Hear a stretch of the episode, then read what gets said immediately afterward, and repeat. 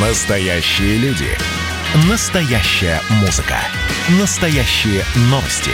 Радио «Комсомольская правда». Радио про настоящее. 97,2 FM. эм. Коридоры власти.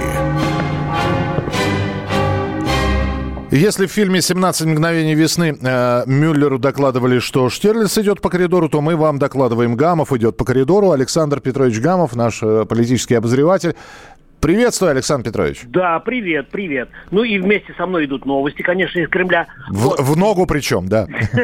Вот если ты сейчас, Миш, в Яндексе набери, ну, набери, да, новость, ты увидишь, что самая первая новость это почему Путину не присваивают звание генерала. Да, Песков, Пе- я вижу, Песков, Да. Песков объяснил, почему Путину Да. не- у него нет звания генерала. Да, Так. так вот, эта новость, которая сейчас номер один не только в России, но и в мире, она родилась с подачи ведущего рубрики «Коридоры власти». Почему-то я не удивлен. Почему-то я не удивлен.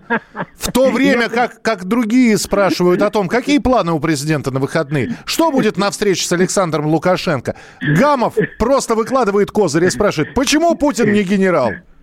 Ну, короче, слушаем запись, э, чтобы я не, не был голословным, слушаем запись моего общения с Дмитрием Песковым.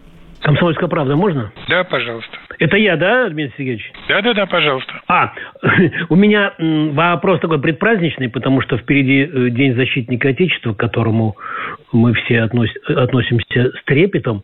Скажите, пожалуйста, почему э, Владимир Владимирович Путин до сих пор полковник?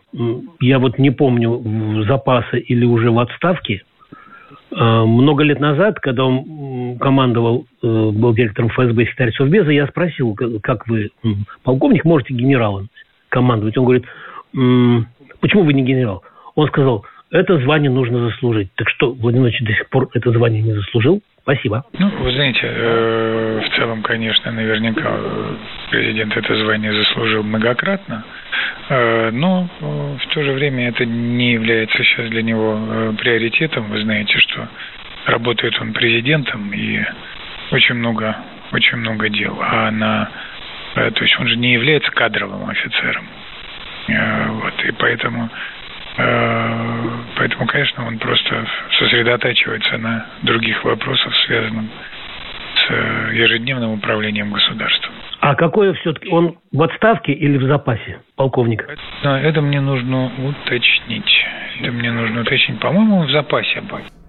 Ну, это вот ответ на вопрос, Да. который Александр Петрович задал. И мне так кажется, что он запустил цепную реакцию.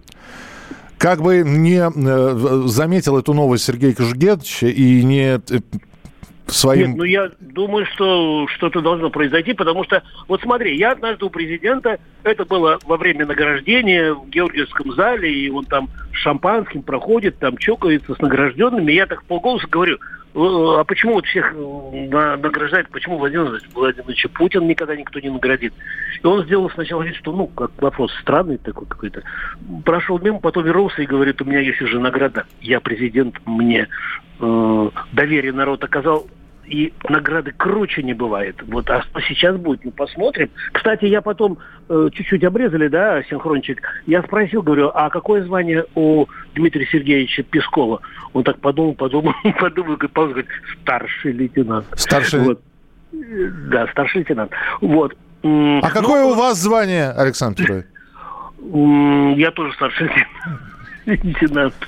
Чувствую, чувствую себя, я как старший сержант чувствую вас, значит, вот в, в такого, в- как в офицерский клуб случайно попал. Хорошо.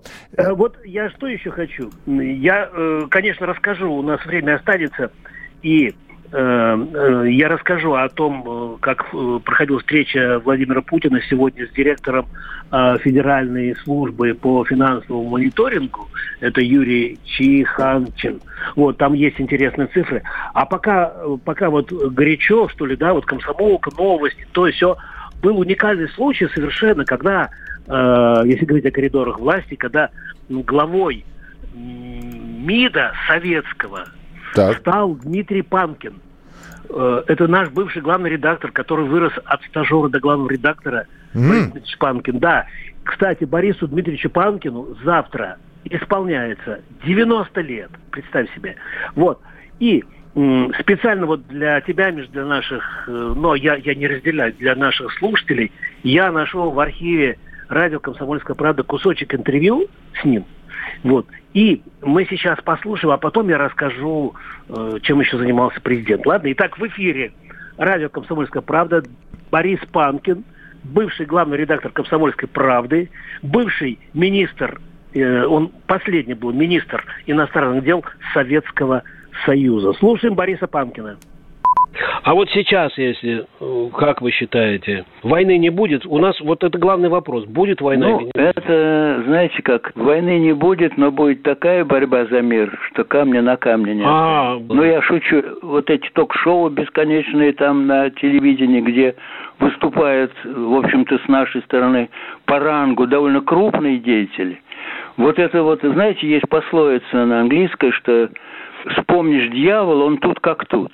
Вот начали уже забалтывать эту тему, уже вроде, так сказать, возможность какой-то ядерной войны, это, ну, само собой разумеется, и даже не, и начинает высчитывать там, кто первым ударит, кто чем ответит и так далее. Я считаю, что это просто моральное преступление, это приучают. И то же самое на Западе, приучают вот уже, так сказать, к этой терминологии.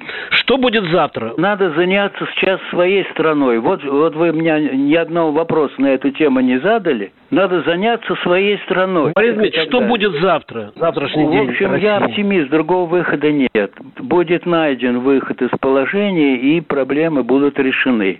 При этом, вот так как э, в Мадриде было, я об этом тоже, у меня не, даже в комсомолке у вас была статья, где называлась «Враг уже у порога, а мы все еще размышляем, встречаться лидером или нет». Тут все равно хороши Штаты или неплохи, надо, и они это сейчас понимают, надо действовать вместе с ними. Кстати сказать, еще один плюс в результате, что сейчас к России возвратилось ее, так сказать, второе место в мире. Этого не надо стесняться.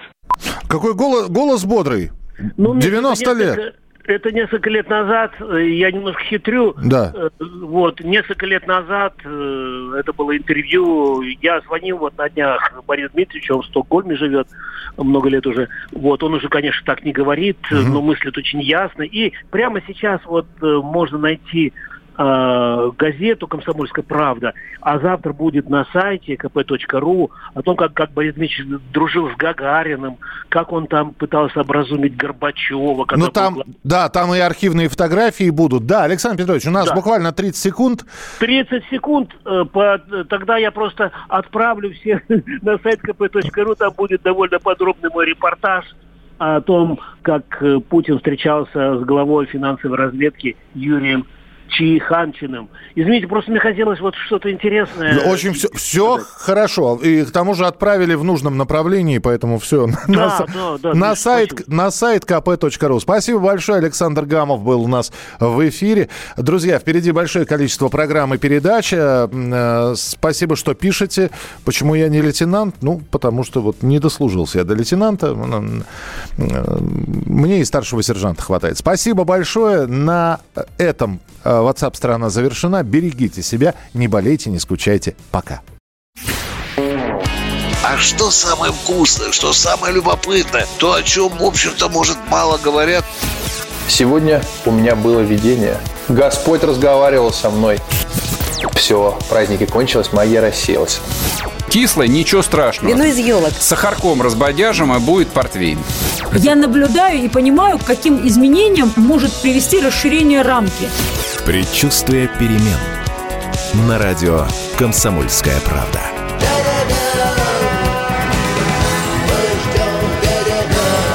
Но извините, пожалуйста, я понимаю, что действительно заниженная лексика не наш стиль.